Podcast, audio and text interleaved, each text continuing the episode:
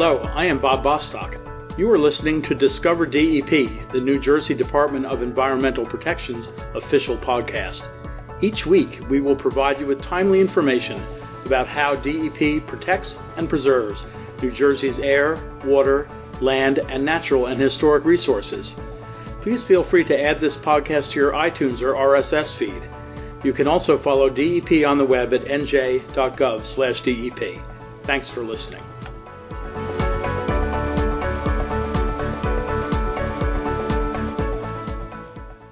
Hi, this is Bob Bostock, and welcome to another edition of Discover DEP. You can subscribe to future editions through iTunes and Google Play. Today we're joined by David Zimmer, Executive Director of the New Jersey Environmental Infrastructure Trust, who's here to tell us more about this innovative and unique program. Established in 1986, the New Jersey Environmental Infrastructure Trust was the first state revolving fund of its kind in the country. NJEIT provides low-cost financing for the construction of environmental infrastructure projects, projects that enhance and protect ground and surface water resources to ensure the safety of drinking water, and the NJEIT also facilitates responsible, sustainable economic development. Dave, thanks so much for joining us today. Certainly, Bob. Glad to be here. Dave, what is the New Jersey Environmental Infrastructure Trust and what makes it so unique?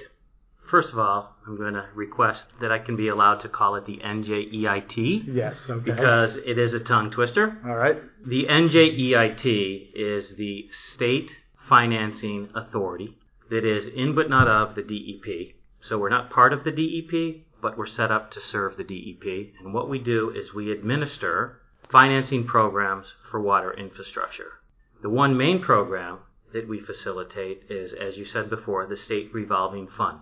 And that program is a federal program that receives money every single year from the federal government. All 50 states get it. New Jersey gets roughly $80 million. We get those funds from the Fed.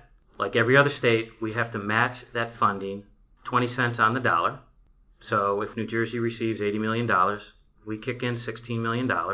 And then what the trust does is the trust goes out and borrows money from the municipal bond market. We're AAA rated.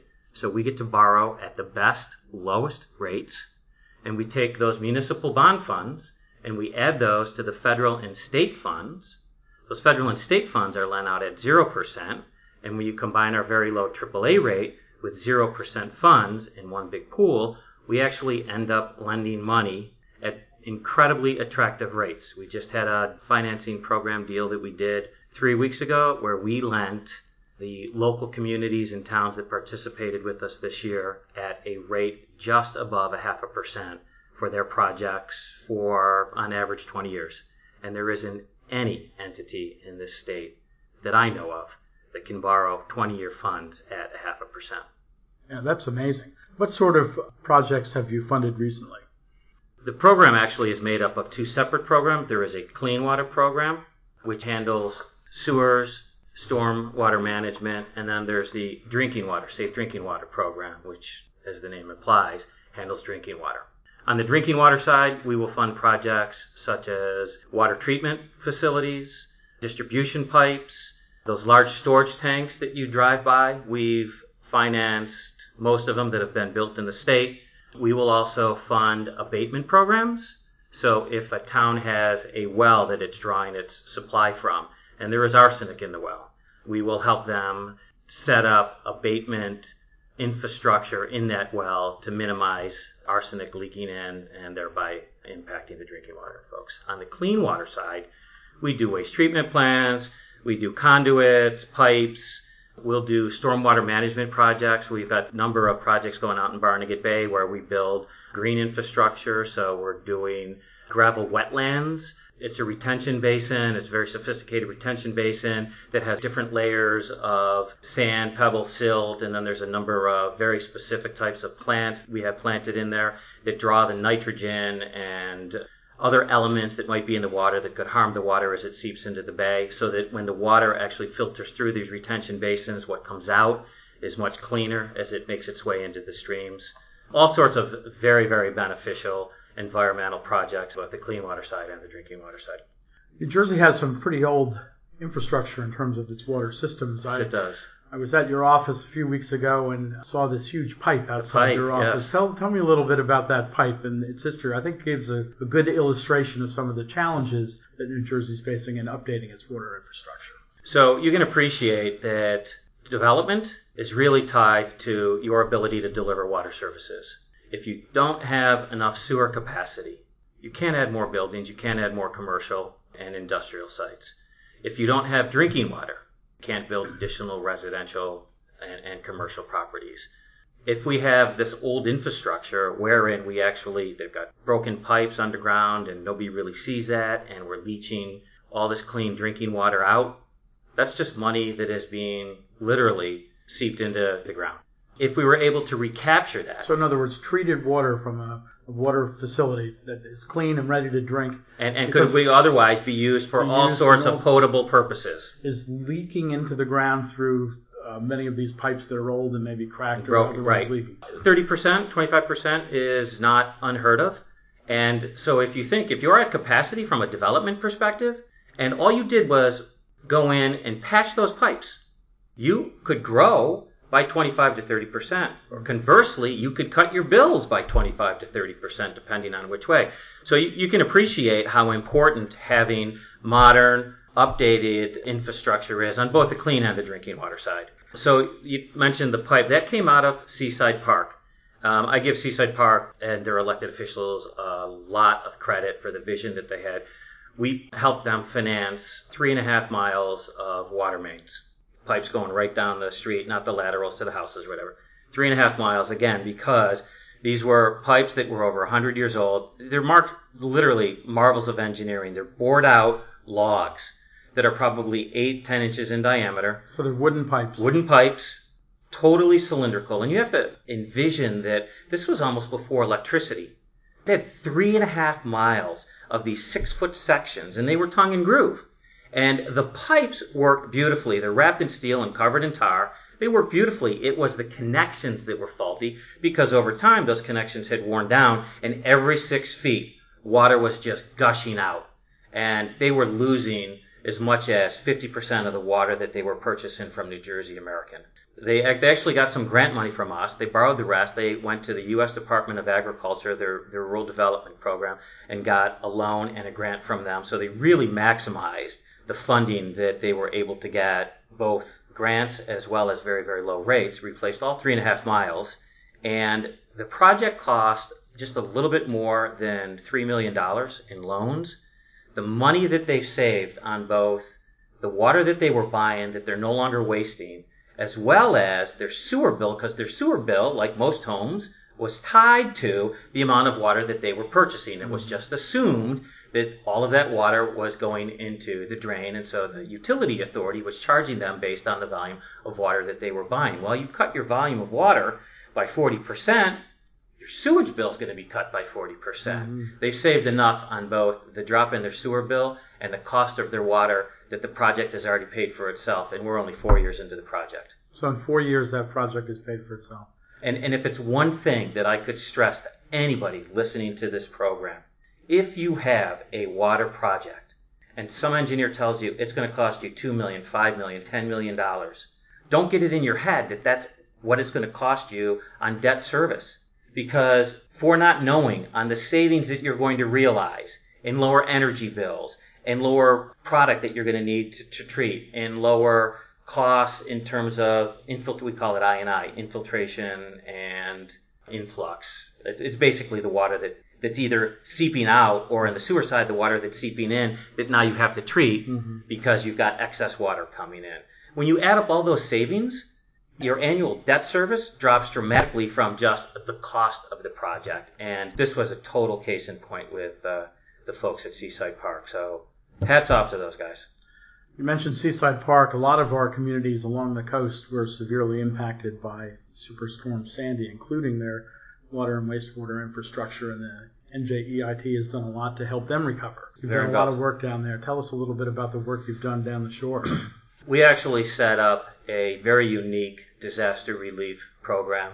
There's a lot of credit that needs to go to DEP Commissioner Martin and working with us to help develop this program. We got a lot of feedback from Governor Christie and his administration, and then we worked really closely with the legislative leadership and particularly the chair people of the environmental committees in both the Senate and the Assembly and the folks on those committees. So it was a great coordinated effort by all branches of government. And what this program does is typically, if you're a disaster community, you get money from FEMA.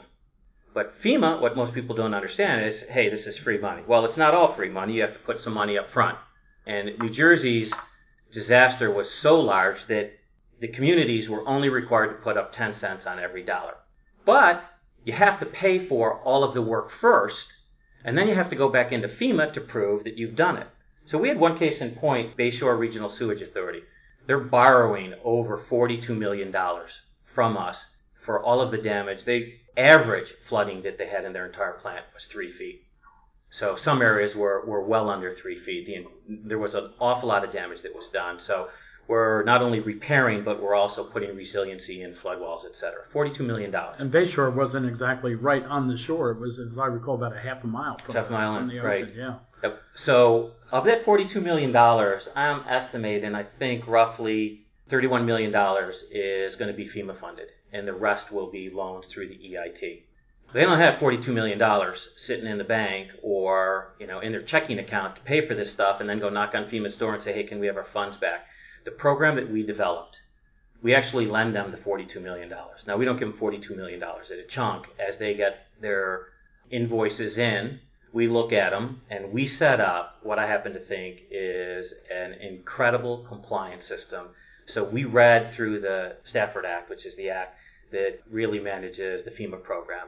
And we set up a number of checkpoints, policies, and procedures to ensure that all of the requirements that FEMA and the Stafford Act require are actually met. So you go through our program and you have a much higher probability of being in full compliance and therefore not being rejected when you give your requisitions to FEMA. So what happens is we come into these communities, they come through us, we do all the reviews, we check off all of the boxes to make sure that they're compliant with all the FEMA laws. We lend them as their requisitions and their bills come in. We lend them that money. We front the funds for FEMA. And then what happens is we, on their behalf, submit the requisitions to FEMA, and FEMA pays them back, and then they pay us. They repay the loan. So it's it's fungible funds. Mm-hmm. We get a requisition for three million dollars. We give them the three million dollars. We submit it to FEMA. We make sure all the paperwork's where it's supposed to be. FEMA gives them the three million dollars, and they pay us our loan back, and it just keeps moving like that. So it's kind of like a bridge loan on It a is house. exactly like Yeah. a bridge loan, and Bayshore will not come out of pocket through the construction period one dime. They don't have to go to a bank and borrow working capital. They don't have to do a BAN. It's an incredible program, and it has been very helpful. We've funded eight projects, total of around 150 million dollars, and we've got 10 more in the queue that are going to add another 350 million. Very, very successful program for local communities. A lot of people deserve credit for it. And that doesn't just save the sewage authority money; it saves all the ratepayers, All the taxpayers ratepayers. money. And we so we're lending the short-term funds to them at zero percent. So they're getting a two, three-year loan for no cost. We will roll it into a long-term loan, and again, if rates stay where they are, they're what? Are they going to borrow 20, 30-year funds at a half a percent? So great program. Can't beat it. Over the course of the life of the NJEIT, how much has your organization put out on the street to improve Good. water infrastructure? Good question. So, um, like you said, we started in 1986. So we made our first loan in 1987. Since that time, we've made roughly 1,150 loans. It's totaled probably somewhere 6.35, 6.4 billion dollars. And of that, because we lend it out at such low rates, and, and again, some of these funds, not much, maybe $20 million a year go out as grant funds, we have saved taxpayers to the tune of $2.3 billion in interest savings. In other words, had they gone out and borrowed those funds on their own, their own bands, their own bond deals, just in annual debt service, they would have paid 2.3 billion more And all of that would have come out of people's property taxes and come out of out of the municipal budgets. pockets. Yeah. So that's 2.3 billion dollars that was most likely spent on other things, fire engines, salaries for policemen and the such. If people want to find out more information about the NJEIT, where do they go? So we have a website. It's www.njeit.org, or you can call our main line at area code 609 219 8600. We'd be glad to help. David, how would a municipality go about borrowing money from the NJEIT? So, uh, municipalities or utility authorities, regional utility authorities, so local government units, would come in and request we do it through a website, and the website is www.h2loans.com. You would call the trust and get a password from us at area code 609 219 8600. Um, we give you a password, and you say, Here's my project, short description. I want to borrow X. Here's our engineer's estimate, and we'll take your hand, hold it, and walk you through the process very straightforward. What happens after that is there's really two components for the program. One is a project review, which the engineers and the fine folks here at the DEP handle, and then there is the financial and the legal review, which my staff handles over at the EIT. So your project has to meet the requirements laid out in both the Safe Drinking Water Act as well as the Clean Water Act, depending on whether it's a sewer stormwater project or a drinking water project. And and the reason that we have those requirements is the funds that we receive from the federal government, we get those funds through those acts. So all of the requirements of, of, our program, there's some state requirements as well, but those are really the basis. So the DEP spends a lot of time looking over the environmental review, cultural and natural review, and then they do engineering design. And once you get that, you get the authorization to advertise. We make sure that you're compliant with uh, local public contracts law. And once the bids come back, you do low responsive bid you get authorization to award and certification from the DEP. That's the EIT's cue to say, okay, this project qualifies for financing. Now, I will tell you, we don't wait until that moment. We're working with your bond counsel, if you have a financial advisor, well in advance to get you lined up at that point because you're ready to start construction right then. We don't want to delay you by saying, oh, wait a second, there's all these legal documents you have to sign. We're ready to go. As soon as you get certified, the paperwork more or less has been done. We sign off on the paperwork. And the way that we've changed the program, and I think quite handsomely, is now, before we used to just give you a long term loan for 20 years based on your, your bid. Now, what we do is we give you a short term construction loan. And for this year, that loan is at 0%. So you come into the program and you get to borrow money for no cost. So your payments, we defer interest, and we roll everything into your long-term loan. If it takes you 18 months, whatever kind of bond deal we have after that 18 month period, we'll roll your project in for the cost that it costs you. So we give you a long-term loan for exactly the amount that your construction cost. So it's really been terrific in terms of adding a lot more flexibility and making sure that our borrowers get their projects reviewed and approved as quickly as possible, and they get their cash as soon as their construction is ready to start. We weren't built that way. Even five years ago, we would literally get you cash once a year. So it was more difficult if you completed your project right after we bonded. You'd have to wait 11 months. And that was a constant complaint kind of of the program. So I think the program has absolutely listened to the stakeholders. We've made a number of modifications. We've made it cheaper. And I think if I had to just sum it up for people to think of quite easily, it's a line of credit. Come into the EIT, we'll give you a line of credit for your construction program. In fact, the short-term funds that um, we give you at 0%, we let you draw as you get those invoices in. So very seamless, very flexible. Highly recommend if people have water projects that they call us up that's a great example of the sort of transformation that's been going on at, at DEP. Thank you, um, Commissioner Martin. Um, yep. Yeah. And uh, what a difference that makes, I think, for all of the local government units that are taking advantage of EIT's work.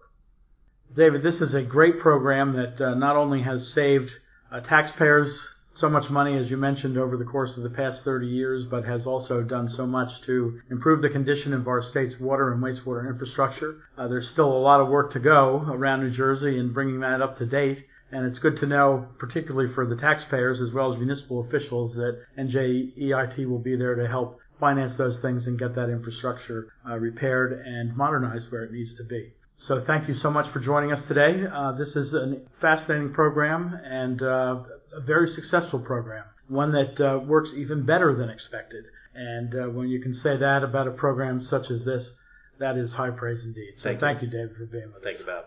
Thanks.